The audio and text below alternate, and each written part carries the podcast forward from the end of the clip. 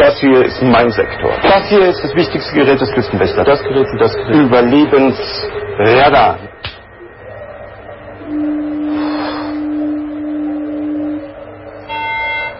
Mayday, Mayday. Hello, can you hear us? Can you hear us? Can you... Okay, over. We are sinking. We are sinking. Hello? This is the German Coast Guard. What are you thinking about?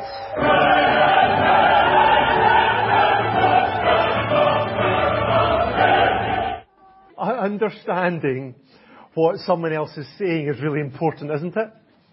Even a small miscommunication uh, can have a really serious impact.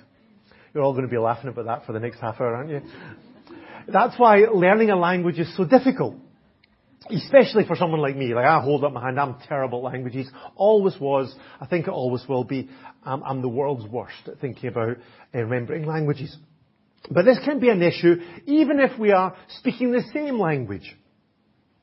When we came to Enniscorthy at first, there was a, a, local Irish couple, a really nice Irish couple that we met and who came to one of our Bible studies.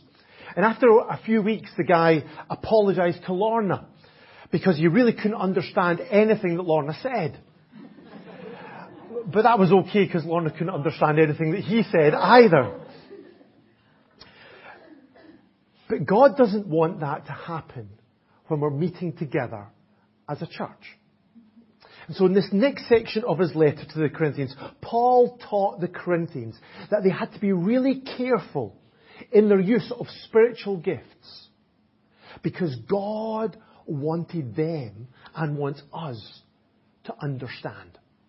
So we're going to read quite a lengthy passage, 1 Corinthians chapter 14, verse 1 down to verse 25, and Bran is going to come up and he's going to read it for us. Thank you, Bran. Follow the way of love and eagerly desire gifts of the Spirit, especially prophecy. For anyone who speaks in a tongue does not speak to people but to God.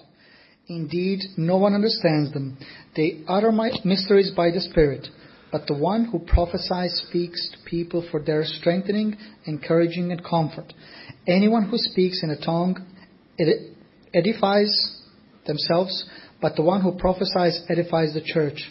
I would like every one of you to speak in tongues, but I would rather have you prophesy. To one who prophesies is greater, greater than the one who speaks in tongues, unless someone interprets so that the church may be edified. Now, brothers and sisters, if I come to you and speak in tongues, what good will it be to you unless I bring you some revelation or knowledge or prophesy or word of instruction? Even in the case of lifeless things that make sounds, such as the pipe or harp, how will anyone know what tune is being played unless there is a distinction in the notes? Again, if the trumpet, trumpet does not sound a clear call, who will get ready for battle? So it is with you. Unless you speak intelligible words with your tongue, how will anyone know what you are saying? You will just be speaking into air. Undoubtedly, there are all sorts of languages in the world, yet none of them is without meaning. If then I do not grasp the meaning of what someone is saying, I am a foreigner to the speaker, and the speaker is foreigner to me. So it is with you, since you are eager for gifts of the Spirit, try to excel in those that build up church. For this reason, the one who speaks in a tongue should pray that, the, that they may interpret what they said. For if I pray in tongue, my spirit prays, but my mind is unfruitful. So what shall I do? I will pray with my spirit, but I will also pray with my understanding. I will sing with my spirit, but I will also sing with my understanding. Otherwise, when you are praising God in the spirit, how can someone else who is now put in the position of inquirer say Amen to your thanksgiving, since they do not know what, are you, what you are saying? They are giving thanks well enough, but no one else is edified. I thank God that I speak in tongues more than all of you. But in the church, I would rather speak five intelligible words to instruct others than 10,000 words in a tongue. Brothers and sisters, stop thinking like children. In regard to evil, be infants but in your thinking be adults. In the law is written, With other tongues and through the lips of foreigners I will speak to this people, but even they, even then they will not listen to me, says the Lord. Tongues, then, are a sign, not for believers, but for unbelievers. Prophecy, however, is not for unbelievers, but for believers. So if the whole church comes together and everyone speaks in tongues and inquires, or unbelievers come in, will they not say that you are out of your mind? But if an unbeliever or an inquirer comes in while everyone is prophesying, they are convicted of sin and are brought under judgment by all, as the secrets of their hearts are laid bare. So they will fall down and worship God, exclaiming, God is really among you. As we've seen over the last few weeks, each gift of the Holy, that the Holy Spirit gives to believers in Jesus is really valuable. So we're not surprised here that Paul said, follow the way of love and eagerly desire spiritual gifts. Because they are precious gifts that were given by God that empower and equip us to minister, to serve God's people. And in this passage, Paul focuses mainly on two of these spiritual gifts. The, the gift of prophecy and the gift of tongues. Now we often think of prophecy as foretelling something that's going to happen in the future. But that doesn't seem to be the focus of New Testament prophecy. Instead, this is a message from the Lord that comes through a member of the church under the inspiration of the, Spirit and it's given to build up the church. And Paul clearly valued prophecy. He wrote to the Thessalonians, do not put out the Spirit's fire. Do not treat prophecies with contempt. So that's the gift of prophecy. The second gift is the gift of tongues, or languages, as it could really be translated. This gift enables somebody to speak in a language that they haven't learned in the usual way. But there's kind of a lot of controversy around that gift. One of the controversies is about what that language really is. Some people think that it must be another human language. Like what happened at Pentecost.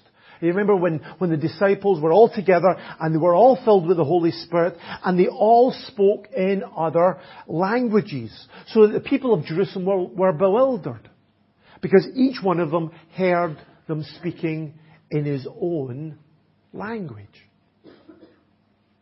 And Paul, he does talk about different human languages here. For example, in verse 10, he said there are all sorts of languages in the world.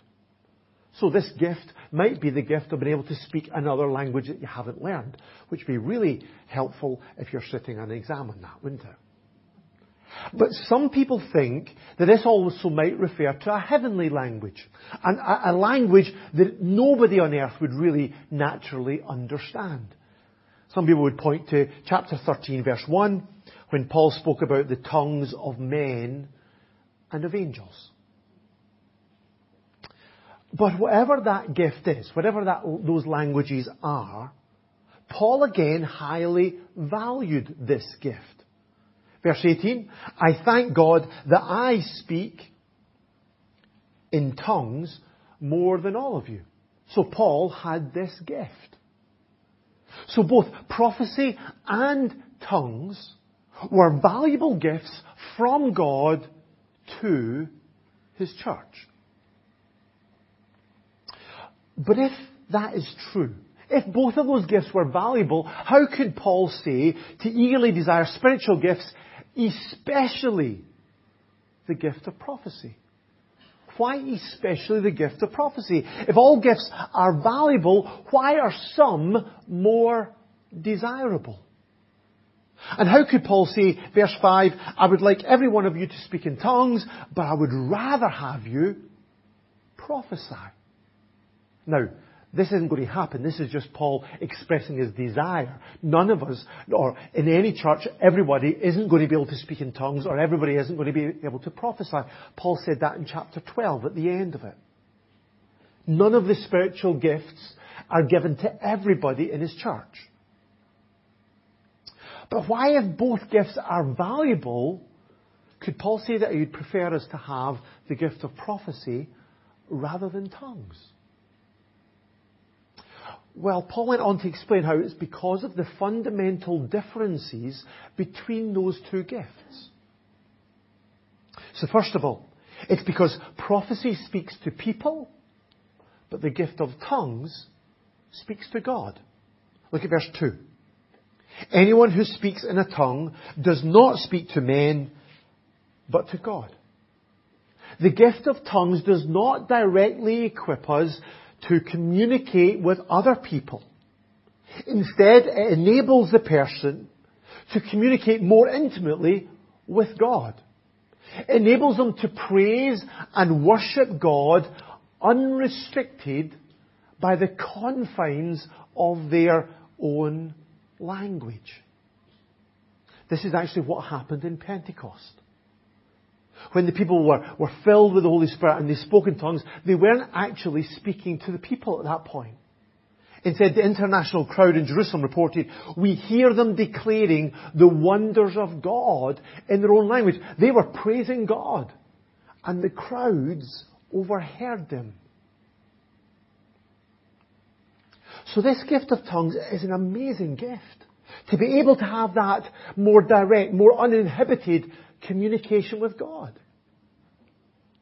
It's a wonderful gift. But prophecy is more desirable.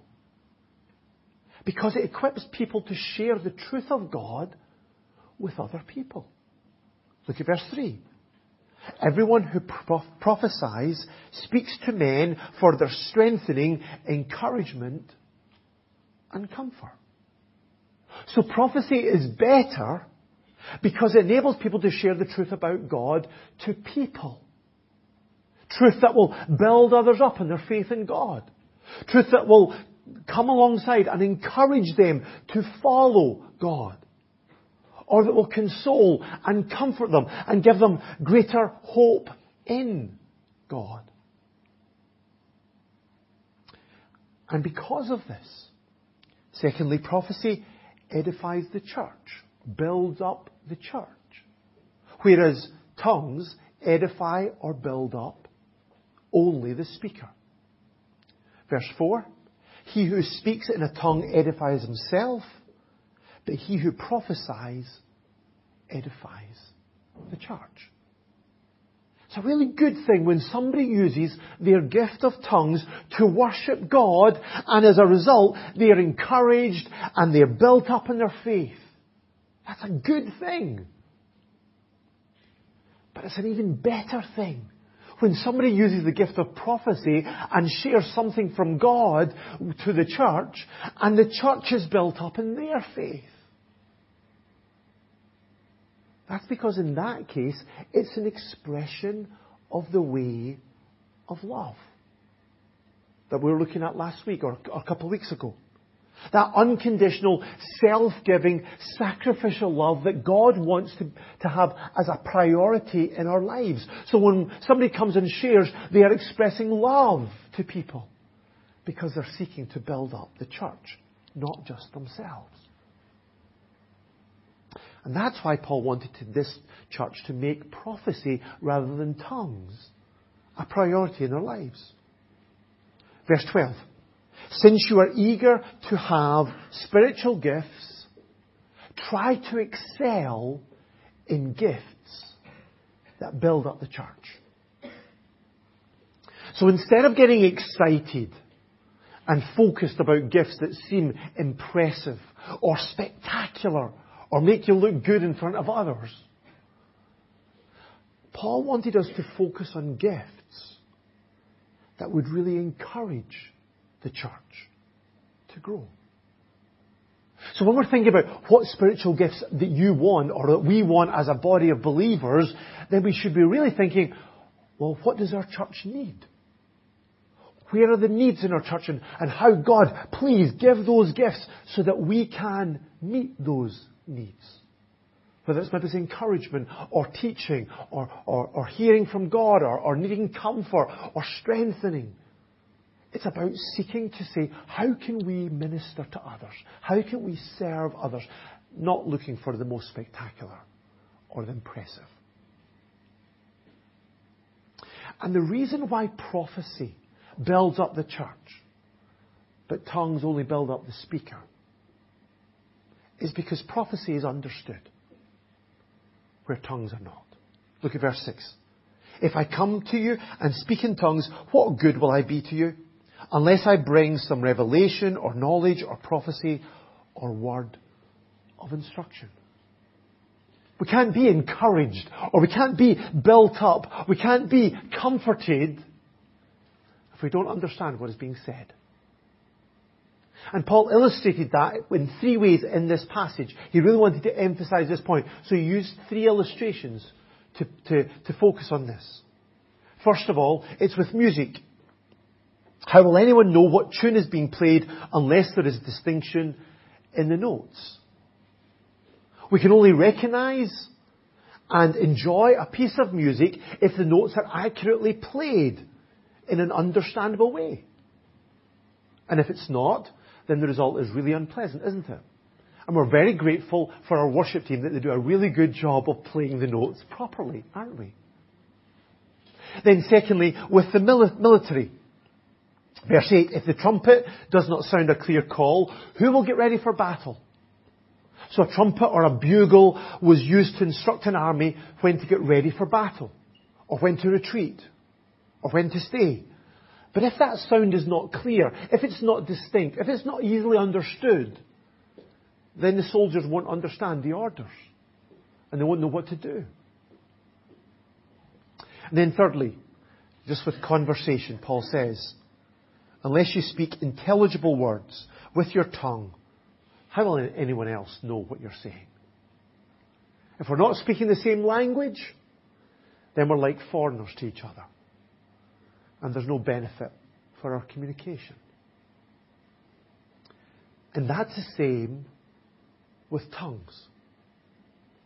If people don't understand what we're saying, they'll get no benefit from it at all. Unless, Paul says, it's interpreted. Unless someone hears what is being said and through God's empowerment they interpret it, they explain it to the church so that they can understand. So Paul says in verse 13, anyone who speaks in a tongue should pray that he may interpret what he says. And so these are the reasons why every gift is valuable that God gives. But the gift of prophecy is more desirable for a church than the gift of tongues. Because it speaks to people, it builds up the church, and it is understood. So what can we learn from, from that that we can apply to our church today? Well, I think the simple lesson that we need to grab hold of is that when we meet together as a church, we need to focus on what is intelligible, what is clear, what is understandable. That's what we need to focus on when we meet together. So yes, it is great when we meet together and we feel God's presence. When our hearts are, are stirred up, when our, when our spirit just soars with the music or with, with just being together. When we want to praise and worship God because our hearts are just full of excitement or enjoyment. But God also wants to engage our minds. Look at verse 14. If I pray in a tongue, my spirit prays, but my mind is unfruitful. Because he doesn't know what he's saying. So what should I do? I will pray with my spirit, but also I will pray with my mind. I will sing with my spirit, but I will also sing with my mind. So Paul valued this gift of tongues. He knew the personal benefit that this gift gave to him as it enabled him to connect with God in a way that was unrestricted uh, by his vocabulary. But he also knew the greater value of prayer and worship that fully engaged his mind. That was based on his understanding of who God is and what he has done. It was based on his knowledge of scripture. That was based on his language ability and that he struggled to get the words to express what was on his heart. Paul wanted to connect with God with every aspect of who he was.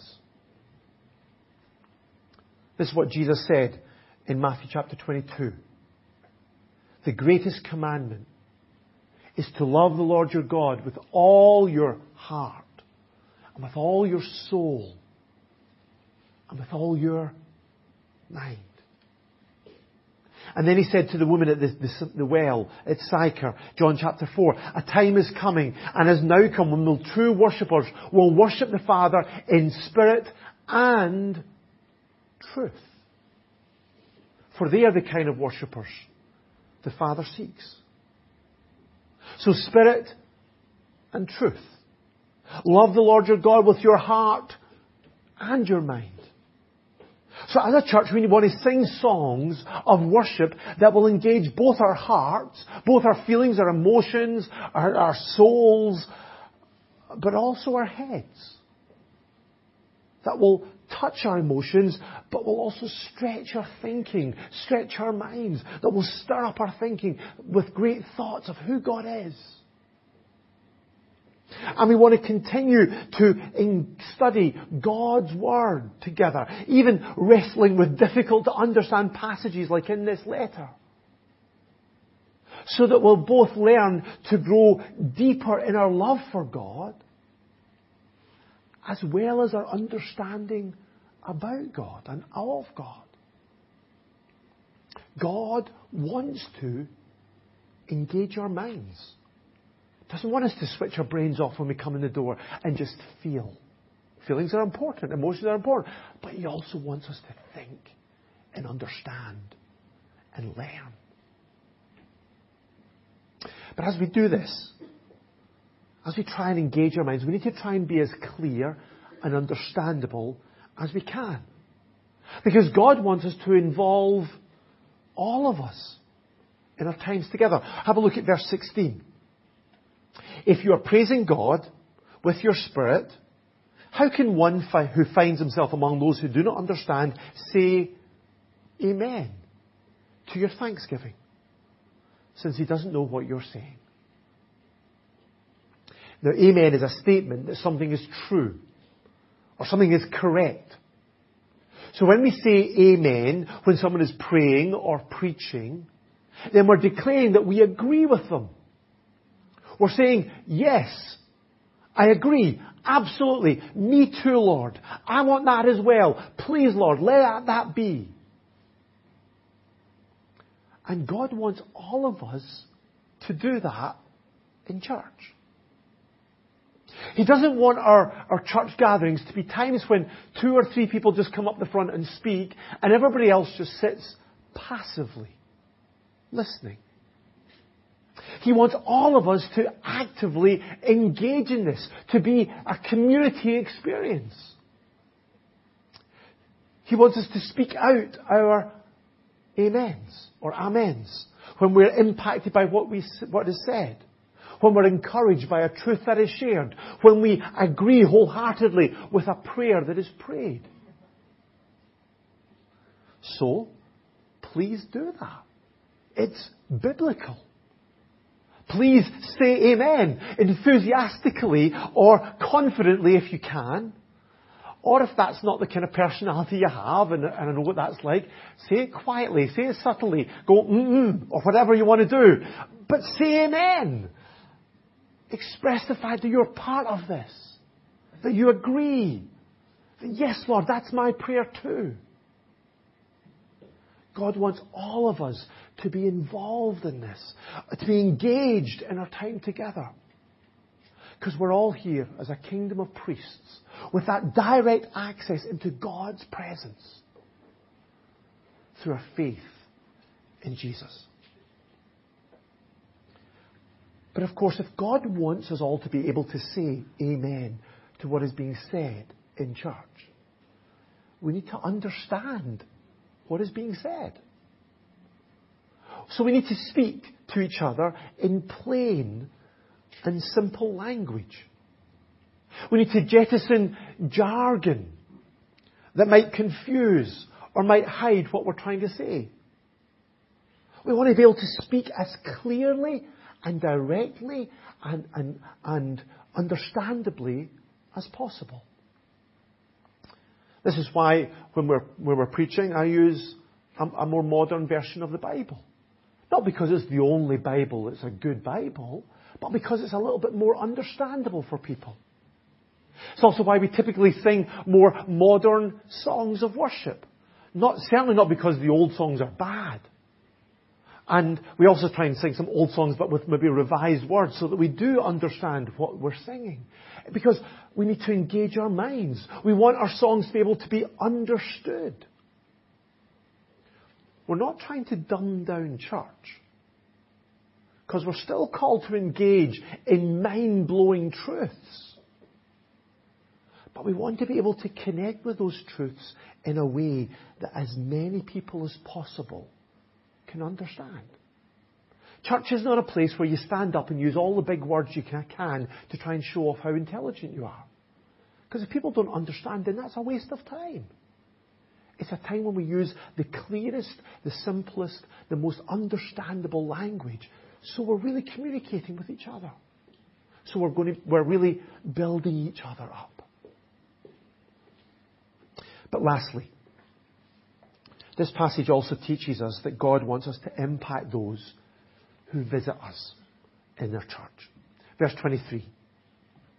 If the whole church comes together and everyone speaks in tongues, and some who do not understand or some unbelievers come in, will they not say that you're out of your mind? We love to see new people coming to church, don't we? Especially those who have not put their faith and trust in Jesus. We always want to be a church that has an, well, I was going to say an open door. We actually have an open door these days because of ventilation, but you know what I mean. we want to be a welcoming church to those who come in, to just to, even to check us out, to see what, what was going on, to see what this church is all about. But if we don't speak or sing or share in an understandable way, then we're actually just raising barriers to people to coming to faith. We'll be making it harder for them to hear God's truth. But then Paul goes on to say, verse 24, but if an unbeliever or someone who does not understand comes in while everybody is prophesying, he will be convinced that he, by all that he is a sinner and will be judged by all and the secrets of his heart will be laid bare so he will fall down and worship God exclaiming, God is really among you. You ever had an experience like that? Ever come to church and what is being shared sounds like it's just for you? Uh, uh, uh,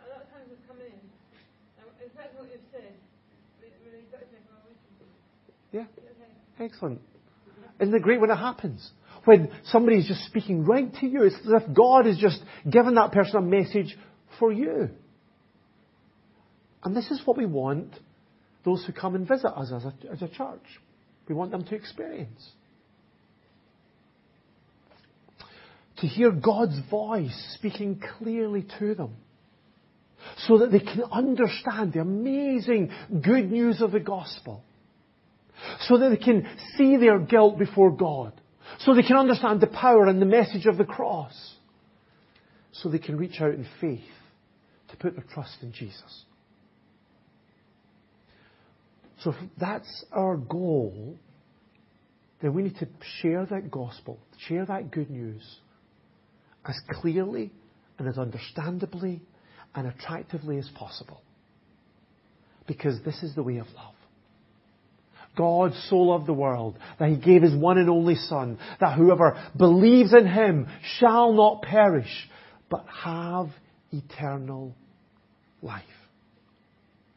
And we are called to love this world so much that we will do everything that we can to clearly and compassionately point people to this Savior, to our Savior. So, folks, clear communication is important in many different aspects of life. But it's absolutely vital in church. Because in church, we're not just dealing with matters of life and death, like in that little video clip. We're dealing with matters of eternal life or eternal death. So how we speak and function as a church can either help people to get to know Jesus and put their trust in Jesus and follow Jesus, or it can be a barrier to that. So let's commit ourselves to using the spiritual gifts that God has given to build up His church and to point people to Jesus.